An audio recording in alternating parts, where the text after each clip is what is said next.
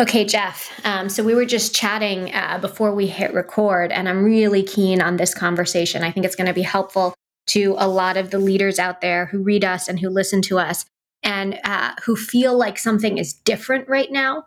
Um, who feel like they're operating in in sort of tighter uh, constraints than they've operated in before, but who may not be able to describe um, what's going on from a macroeconomic perspective and, and why this feels different to them. So let's dive right in. You've been speaking to a lot of our clients and you've been helping them make sense of their context and what has shifted. Um, why don't why don't you share with us what those conversations have sounded like? What are your observations and, and how are you helping um, founders and CEOs and investors in this moment make sense of what is different uh, than the last decade and in fact decades before?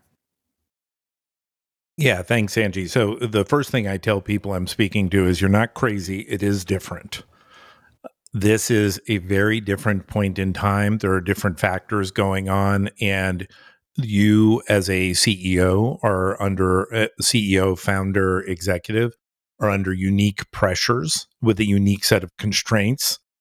And there are going to be some people who are going to get lucky um, and they're going to navigate that well.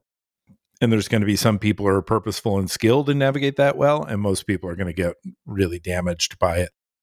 Because whenever any human being is confronted with something that's completely novel and completely new, regardless of whether that causes fear or excitement or whatever, we don't really have a playbook for navigating it. And right now, I believe there is no playbook. And, and take it from me, I was an entrepreneur in 1987 when uh, the stock market completely decimated itself. I was a CEO during the tech wreck. I was in big companies during the Great Recession. I was a CEO during the pandemic. I've, I've been through a large number of these things. And it's very easy for someone who's been through a lot of these to say, like, oh, this is pretty similar. It's an economic downturn. But the more I've talked to my clients, the more I've talked to investors, the more I've talked out in, in public, the more I've come to realize there's a unique confluence of things here that make this a uniquely challenging moment for founders. And so the first thing I say is, "Hey, you're not crazy. This is this is really bad. This is really tough, and it's unlikely to get easier anytime soon."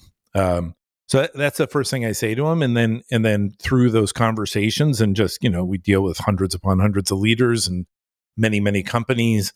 I'm listening to our partners. I'm listening to our coaches, and I'm starting to figure out like what is the template for understanding that what's the way we can make sense of what's unique about this moment and different about this moment and what we can do about it. So i'm, I'm incredibly uh, excited about this topic because i hope it can give some sense making some productive sense making to the people we care about the people out there every day trying to create great companies and also help them understand there is a path forward. Even though there's no real playbook there's no like just go do your McKinsey best practice thing. This is how you deal with it. But there is a method of navigating super confusing, incredibly constrained times and winning in those. There, there's a method for doing that, which of course is something that we believe we're expert in. And so um, I'm just very excited about this topic. All right, I'm glad to hear it. So, give us a sense of you. You sort of compared the moment we're in now um, to prior upheaval and prior downturns but you describe this as different. Can you give us a sense of what you're seeing as different? So the first thing I want to do just briefly before we get into this, you know, talentism is very framework driven, it's very first principles driven in our thinking. So I just want to start with defining some terms because I think this could be more helpful to navigate if I define these terms. So the first thing is we've talked a lot here about confusion and why confusion is a big deal at, at any point, but especially if you're in a high growth or fast change sort of environment. Confusion is endemic, it's inevitable. And you either can deal with that effectively and turn it into clarity and win with clarity, or you can be consumed by it. And uh, so we we've talked about that in the past. But it's important to understand about confusion for the purposes of what we're about to talk about that confusion starts with expectation. And almost all of the leaders that we work with, uh, the business leaders, the founders, the CEOs that we work with, have built a set of unconscious expectations over the last 15 years. That's by and large the period of time in which most of the companies that we are working with were started sometime in the last 15 years, or where a change of ownership or control occurred, such as in a private equity context, that really sort of resets the clock on the business and, and brings a new sort of strategic focus and new leadership to that. And I'd say 95% of the companies we're dealing with occurred within that 15 year window. And it's important to understand that post Great Recession, post 2008, the government's efforts to try to deal with the pain of the Great Recession have led to a, an extremely cheap capital environment. I think Howard Marks of um, Oak Capital did an incredibly good job of sort of piecing this apart in his essay.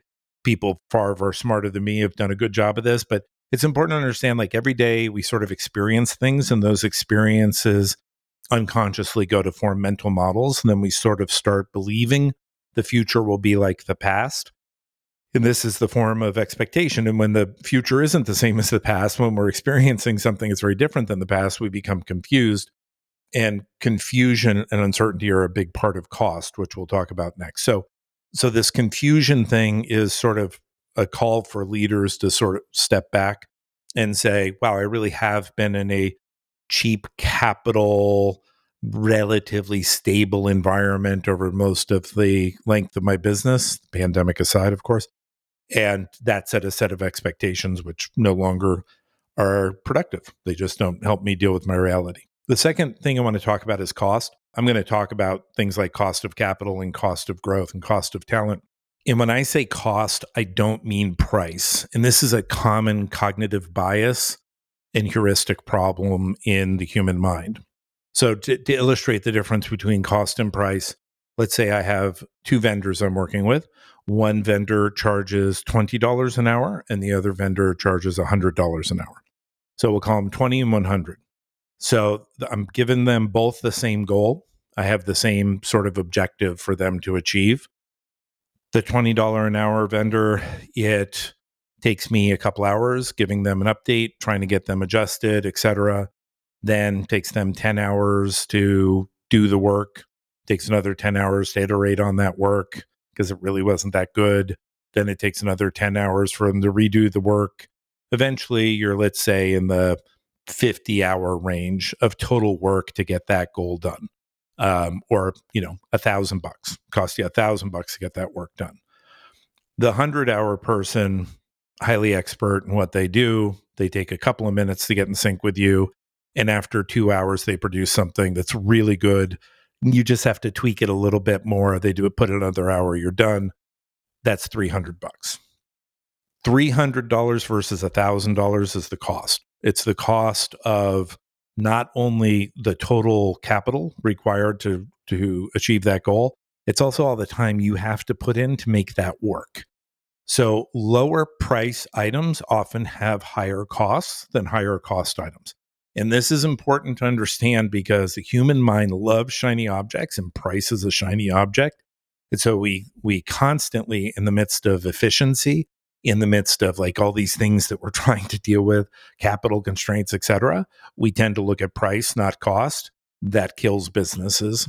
You have cost constraints, not price constraints. So I want to talk, I want confusion and cost. Let's let's set that up. In business, in the businesses we work with, not in all businesses, but of course, but in the businesses we work with, there are three big pillars, big items that we find that CEOs are dealing with. So they're dealing with capital, they're dealing with talent, and they're dealing with growth. And I want to talk about cost of capital, cost of talent, and cost of growth, and why confusion and uncertainty are at the core of a lot of those costs, and why the combination of those three things higher cost of capital, higher cost of talent, and higher cost of growth combines into a really unique period of time for leaders to be working out of. So, cost of capital. Anybody who is out there trying to raise an equity round, trying to get leverage for their PE business, or trying to access debt knows the capital markets are mostly frozen, especially for riskier ventures like venture capital or highly leveraged private equity. Everybody's experiencing that. And and this is a problem because I mean a lot of the companies that we work with, again, in the last 15 years, have gotten used to solving talent and growth problems with cheap capital. That has been the template they've used in order to grow and uh, grow and attract talent. And when cheap capital goes away, they don't have great tools at their disposal to to deal with talent and growth. Now, in most economic downturns, one or the other of those becomes something you don't have to deal with. For instance, if if uh, talent is demanding higher salaries and then there's an economic downturn, typically those calls for higher salaries goes away. So the cost of talent tends to go down. But we're not seeing that. We're not seeing that this, um, you know, so far the layoffs and those kinds of economic activities have led to a loosening of the talent markets. And in fact, what you're still seeing is a great deal of compression at the top of the talent markets for um, people who have the right pedigrees or have the right sort of experience or brand. Those people continue to demand not only higher wages, but be able to dictate the terms of their employment, which is which is at first.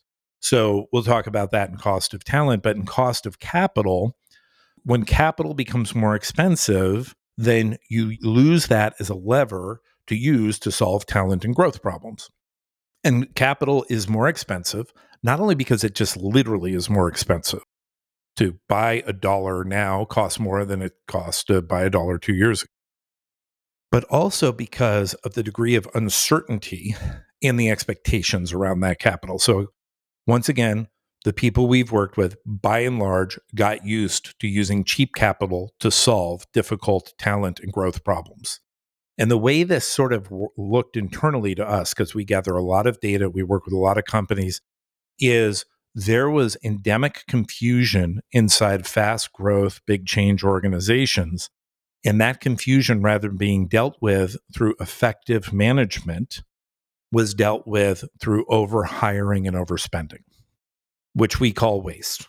Any allocation of capital should either produce a, a beneficial result to a key stakeholder above the cost of that capital or learning that enables a um, better result in the future or waste. And waste is where you get neither good result nor learning. You're just throwing money at a problem and it isn't getting any better and it isn't success.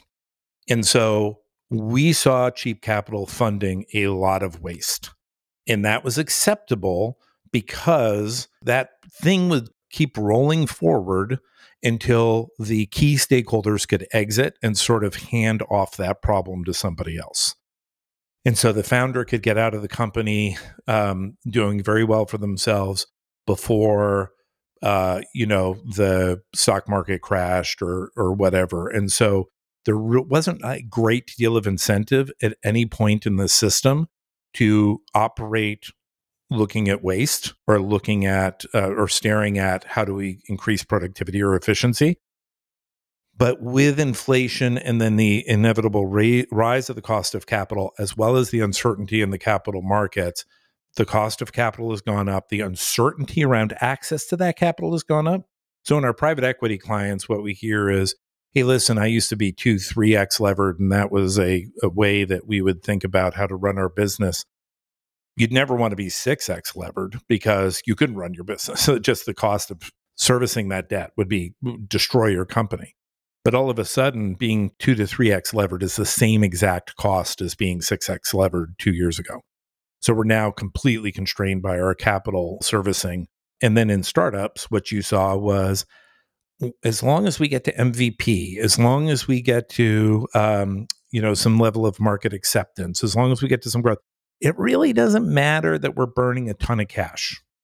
We'll go in and say we need enough money to get through two years of burn to get to the next level. But if we only had that cash last a year, which was pretty inevitable, like say one thing to the venture community and under deliver on that, if that if it only if it if it only lasts a year, that's okay because the capital markets are cheap and they're easy and like I can go back and get it. So there's an entire template of like there's certainty in how to access capital, there's certainty around the cost of that capital, and there's and that enables me to mostly be blind to other costs. So so the one is the cost of capital that that has changed. That's a fundamental driver of business decision making. I understand that personally as CEO of a fast growth business. Like cost of capital lives with me every day. And it's a critical component of how I think about running the business. And and for the hundreds of clients we work with, it's a critical component of how they think about it. If I can interrupt you, I just want to make sure that those who are following along are building the model in their head that you're laying out for us. Because I think what you're doing here is giving us a model to understand what we're experiencing. And so the three levers in the model I've heard you articulate are cost of capital, which has felt relatively cheap to most people who are currently running earlier growth stage businesses that have been started in the last decade or 15 years or something like that. So, cost of capital, number one. Number two, I'm hearing cost to achieve growth, what it takes to drive growth for a business. And then three, I'm hearing cost of talent. And I'm hearing that the way that cost of talent is changing is not just salaries are going up, but the way that the talent can dictate the terms on which they operate with the organization is changing as well.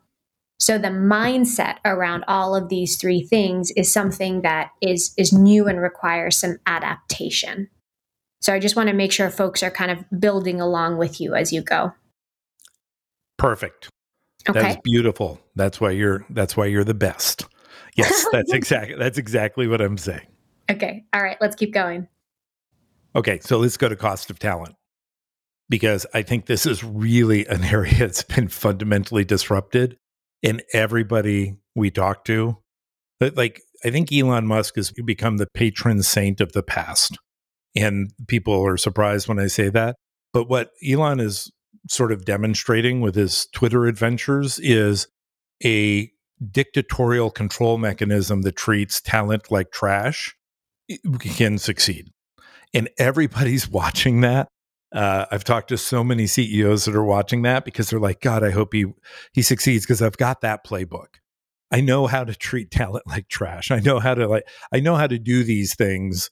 Um, not because I think it's right or wrong, but because every day is really tough and I've got that playbook this playbook I'm sort of experience this situation I'm experiencing instead where I cannot afford to lose my best people and my best people are way out of sync with me about what they want from work like my my as a leader expectation of what uh, from the, of them and their expectation of me are way way out of sync and it would be so nice and so comfortable just to get back to the old days where I didn't have to give a shit about what they cared about. And now I have to give a shit a lot about what they care about. So this has been a fundamental disruption, and everybody's hoping that Elon and Mark and all these people can sort of demonstrate that there's just been this weird pandemic blip, right? It's just like weird Gen Z intersection with pandemic, with lots of cheap capital to the consumer that makes them all silly. Like that just gets them all crazy. And they think they actually have a voice and they think they actually know what they're talking about, but they don't. And now the control is going to come back to me.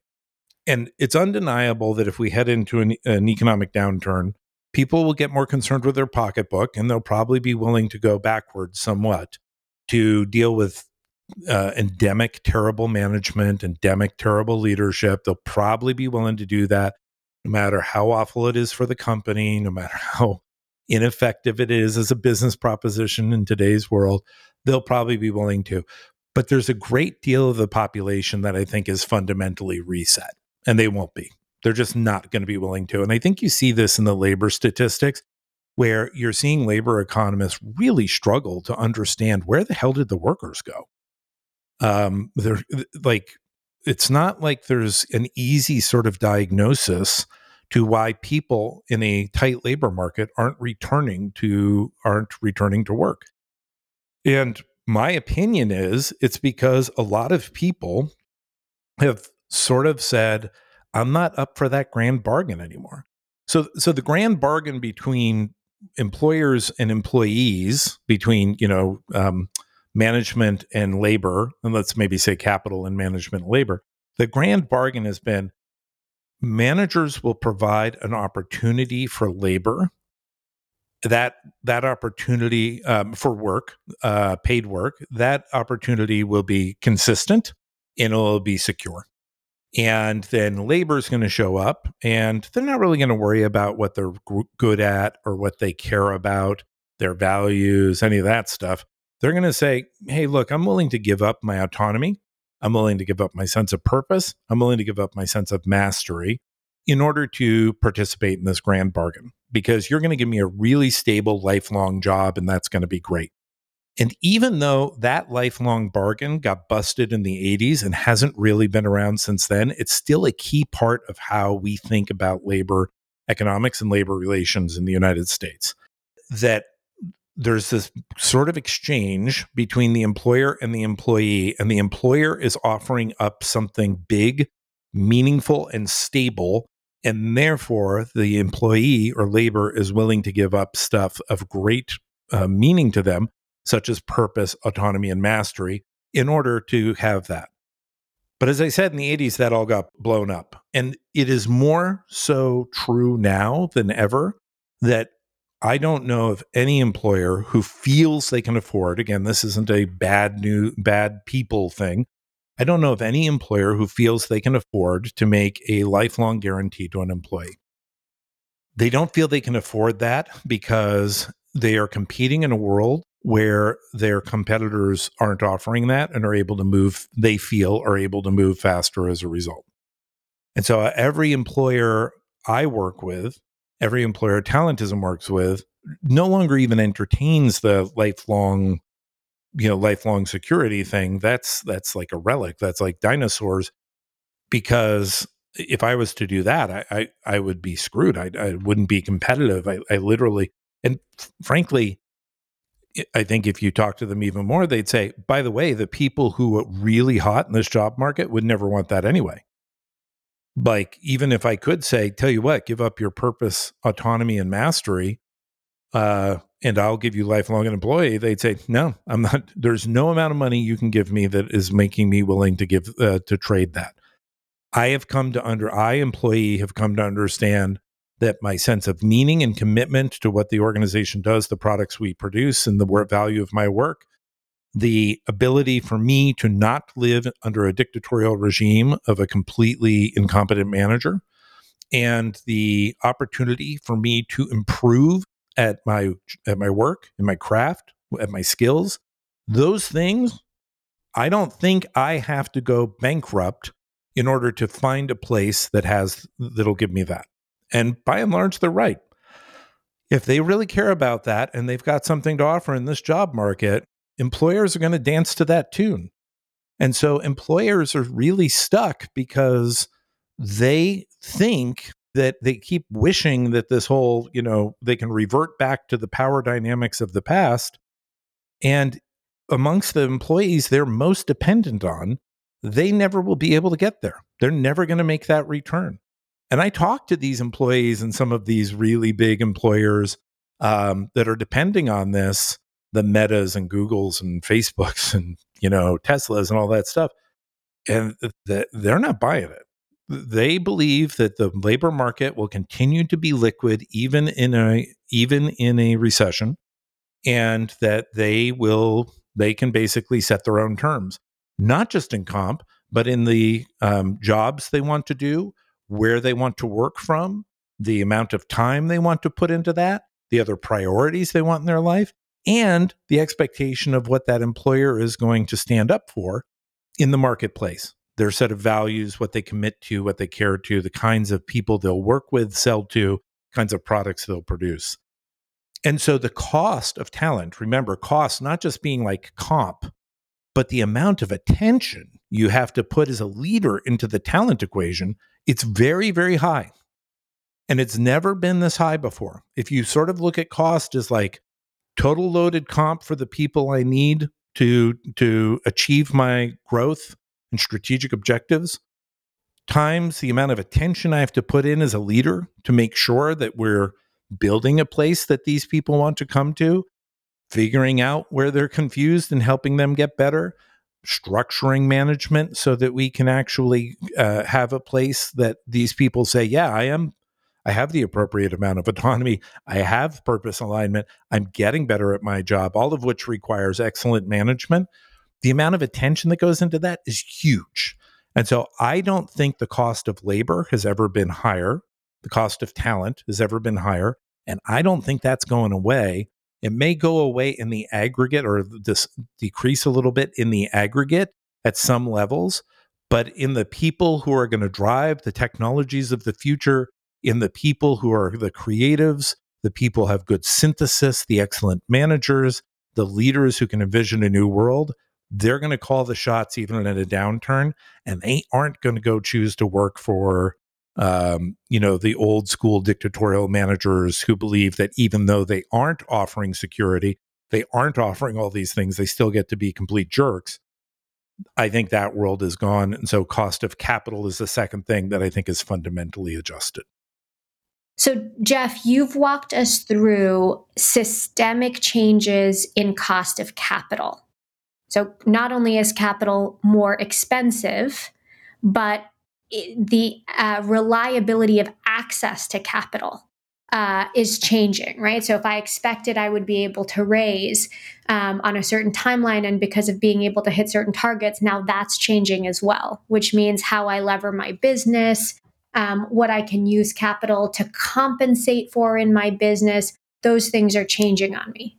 And I've all you also heard you talk about how the talent market is changing. Not only do we see things like wage growth, meaning that uh, talent is more expensive, but the terms on which talent is willing to engage with leaders of organizations, what they're willing to give up, that's changing as well. So these are two critical parts of the model that you're building for the people who are reading or who are listening along. There's a third piece, uh, which is the cost of growth or the way that being eh, driving growth is changing. So tell us what you're seeing there.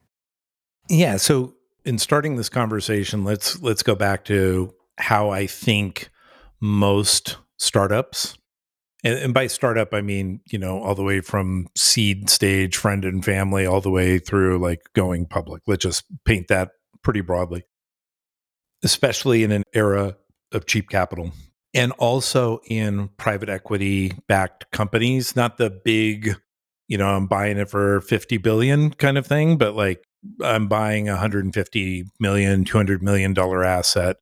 Um, and basically, in addition to the investor protecting themselves with solid financial engineering and good terms and all that kind of stuff, they're really depending on growth, either top line or bottom line, in order to try to improve valuation so they can they can make a good investment. They can get a good return on their investment.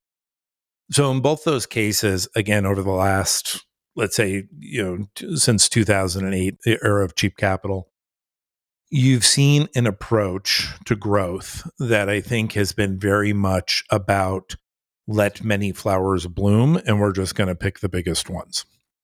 And so, in a large company, classically growth is hey, we've got these product lines that we know are, you know, way beyond product market fit. They're product market leaders. Um, and we know we can allocate some incremental innovation, some marketing push, maybe some partnership, some different things to sort of juice the market. Like we already know Tide's good, but we can add Tide with super duper cleaner and then we can, you know, make people understand how not being clean is terrible and we there's levers we can move in order to move more product. But when you're in a smaller company, the approach is sort of like hey, we're going to try about 10 different things and one of them's going to work. And so we're going to try to get to MVP with a bunch of stuff. And we're going to try to get to um, and move from MVP to broader acceptance in a lot of different areas. And we hear this all the time, right? Cheap capital fueled an ability to not have to say no, to not have to actually say, I got a pick, and this is my pick. Like there are 10 opportunities for growth, but I can only allocate attention and capital to one of them. So this is the horse I'm betting on. The other nine are dead. That has not been our experience. Our experience has been I got 10, I'm going to feed 10. I'm not going to feed 10 well. In other words, I can probably capitalize 10. I'm not going to feed well 10 well with attention. I'm definitely not going to learn much based on those 10. I'm not going to feed those well with good um, leadership or management. But capital sort of covers all those problems, um, makes all those problems secondary. And so that's the way I'm going to do it. In a capital constrained and now talent constrained environment, because you're starting to see like, geez, um, I can't just take, I, CEO, can't just take my best person, quote unquote, best person, and give them the four top priorities. They used to have two, and now they have four. And they just got to figure out how to be as successful as they were with two with four the talent is saying nope nope either pay me a ton more or like no thanks i don't need it and so there's this talent constraint there there's this capital constraint there so the cost of growth both by virtue of not having an adequate playbook not having the appropriate or productive expectations and also the amount of uncertainty in what is going to work when you can't push these things through to MVP with just a ton of capital means that the cost of growth has gone up substantially. The requirement, now just be clear, the requirement for capital, the requirement for talent, the requirement for growth has gone up as well. So there's the requirement for those things and there's the cost of those things, which really forms the sort of walls of the prison that most of the leaders we work with feel is like I'm in a prison and I can't bust out because the walls of this thing are five feet thick. And every time I try to chip through one, it just doesn't end. Like I keep chipping and chipping, and it just like I talk to more investors and I still don't have capital. I try to demand people come back to work three days a week and my best people leave. I try to um, give, you know, the 10 growth projects to two people instead of five and then they say no no way i'm not going to do it so so they keep trying to chip through these things and that's why it feels like a prison they're trying to get out and they and it's holding them pretty well um, but the cost of growth has gone up as a result that the old playbook of i can i can afford to be wasteful in a lot of areas and i still can get growth the waste doesn't pay anymore it ju- you just can't cover it. So you either have to have great learning or great success, and you need productivity to do either one of those. Um, that's why the cost of growth has gone up. And so they intertwine with each other. These three factors intertwine with each other, but the cost of all three of these have gone up at the same time. And what I'm saying is unique um, is that the I don't think there's a point in modern commercial history where the demands and requirements of capital, talent, and growth have been as high and the costs have been as high at the same time. I don't think that's that's been true in modern commercial history. And so there isn't a playbook here to turn to. Like this is just what you do. I just have to talk to the entrepreneur who made it through the tech wreck. I can tell you as an entrepreneur who went through the tech wreck, when the cost of capital went through the roof, nobody was expecting growth and talent um, was real cheap. so you didn't you didn't have all three of these things um, hitting at the same time. I want to take a moment and let the heft and severity of what you just said sink in. So we're talking about these three interrelated factors the cost of capital, the cost of talent, and what it takes to drive growth. And I'm hearing you say that not only are there systemic reasons where the cost of each of these things is higher, but that the demand for them, the requirement to be able to uh, access capital, hire talent, equip and enable them to do their best work, and to achieve growth, uh, that that's at a peak as well.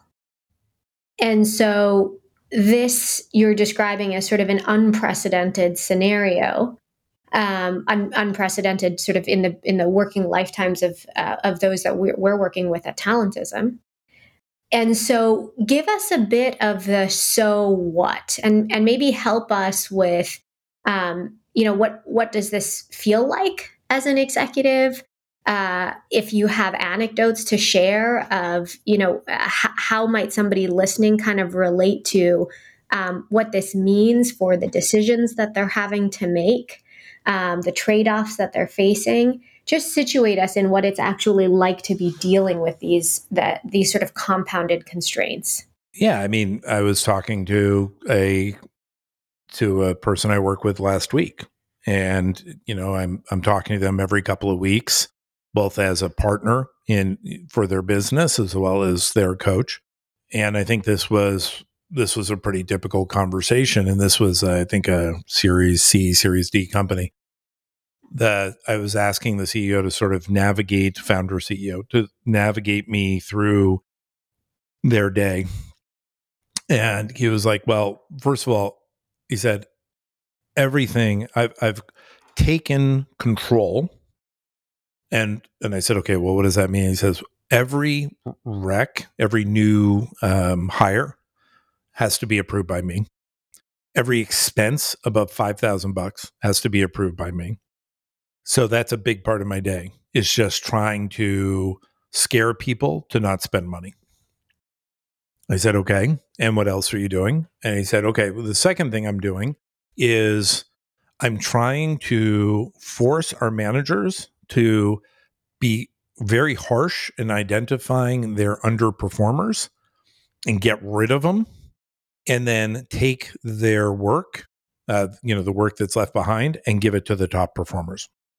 So I said, okay. And then what else? He said, I'm trying to keep our top performers excited. And so every day, eh, some person I know is mission critical to this business slacks me or emails me or, you know, when we're in the office, comes by the office and says, I'm just telling you, I'm thinking of leaving. And then I got to spend the next hour because that sort of happens ad hoc um, unpredictably, then I got to spend the next hour telling them how bright the future is and all that kind of stuff.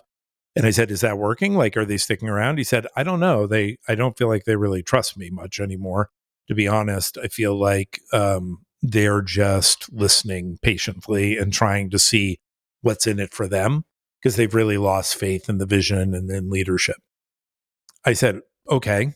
And then what else? And he said, "Well, I'm I really am trying to figure out how to find a bridge round.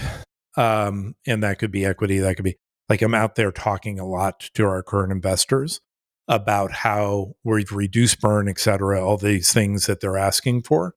But it's not going very well. They'll take my meeting, which is good because they're not taking as many meetings as they used to. But they'll listen to me, but they're really not they're they're sort of jaundiced about it. They're not really excited about it. I said, okay. So so the felt experience of this CEO is this thing is falling apart and they're trying to hold it together. And the way they're holding it together is they're taking control and playing cheerleader. That's what they're doing. And they are saying and I and I uh, you know through the course of the conversation I said, "Okay, well, first of all, what does that feel like?" And this person said, "Feels terrible." He said, eh, frankly, I would love to to find a successor. I, I, hate my job. And I said, okay, that makes a lot of sense. And I heard that a lot in the pandemic. You see that a lot in the data. A lot of founders leaving. A lot of people are like, nope, not for me. Like founders are both investors and managers, and they're also talent, right? And so, so they're on all sides of that equation. And the talent part of them is like, I'm working my ass off for other people, i.e., investors. I've been completely diluted on the cap table because I was in this cheap capital heyday. So I don't have very much of this company. I'm working my ass off in an impossible situation. I hate my job. And and this CEO said that something like that, and and that's consistent with what I hear. And then I said, so so like what parts of that make sense to you? What like what parts of that work make sense to you? He said, all of it makes sense. In other words, like I think I'm doing what needs to be done, but none of it's working. In other words, like I want to scare people out of spending money. I'm like, all right. I think that's a terrible way to go about achieving the goal of uh, increasing productivity, but let's just go with it for a second. How would you increase like like why is scaring people not working? He said because they're figuring out ways to hide the spend from me. I'm like oh okay. Yep that's what human beings do is uh, i often tell the the super puppy story. One of my favorite um, human behavior books is a, a book called super puppy. People are always so insulted when i say this but Super Puppy is this thin little manual about how to raise a really great puppy, how to raise a great dog. And if you want to know about the simple the the simple template for human behavior, read um, Super Puppy. And one of the things it talks about is when you're when you're raising your puppy, conventional wisdom is if they make a mess on the floor, you drag them over to the mess and you scold them because you want them to associate pain and fear with that event that's what. So you want them to not want to do that anymore. You want them to go outside. But what happens is the puppy gets really good at figuring out how to make a mess where you don't find it. That's what they get good at. They're not getting good at going outside where you want them to go. They're getting good at hiding from you because they're not thinking at the level to the extent dogs think. They're not thinking at the level of, oh, I get it. I made a mistake. The big picture is everybody will be happier in the household if I scratch at the door and then go outside and do my business outside. The puppy is having a fear based reaction, which, by the way, the owner is creating a fear based reaction that's like, oh, I get it. I have to figure out how not to have this guy be pissed. Not I have to figure out how to modify my behavior. The behavior modification is only within the context of how to avoid this situation. And so, in human terms, when you start making people afraid of spending money, they figure out other paths to waste. They don't get more effective or efficient. They just burn extra time or capital that they already have access to or whatever in other ways. Dramatically drops productivity so I went through that logic with him, and he said, "Yeah, it makes sense." And we went through each of his approaches and why it felt right it, from a human, like as a human species, like how it would feel. It felt right, and why it was completely counterproductive and actually would lead to more problems later on.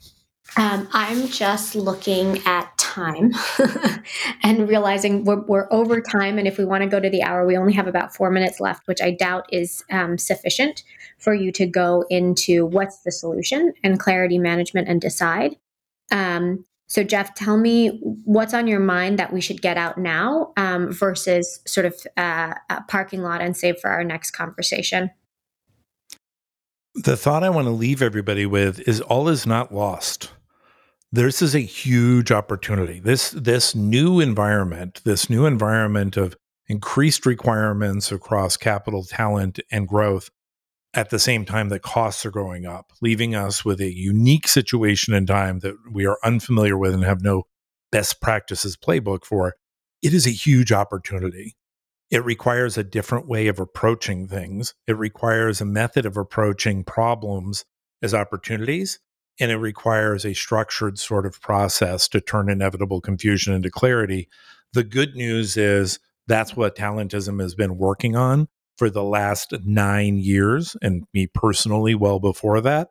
And so I think this is a huge point in time opportunity for great businesses to be built, clarity companies to be built. And I'm incredibly passionate about bringing that message to future podcasts and talking like what are the methods like I just want to give it away for free right now. I just want to say there is a way to do this. There's a way to like turn this prison into um, the home of your dreams. To realize the door to the prison is open. You could walk out anytime. You're just like in your own mind. And there's a set of under there's a set of principles and methods and ways of working through this day to day, not big change initiatives, just day to day that can significantly unleash enterprise value without having to um, ignore or hope away the increased growth, uh, the increased cost of capital, talent, and growth. Much appreciated. I think um, we we should definitely come back to a part two of this conversation now that we've mil- built the model to help understand what's going on um, and talk about why you're describing this as an opportunity um, and and very practically what's what steps um, those leaders who are seeing themselves in this con- in this set of sort of compounded constraints um, can be doing to seize that opportunity. So we'll be back again soon.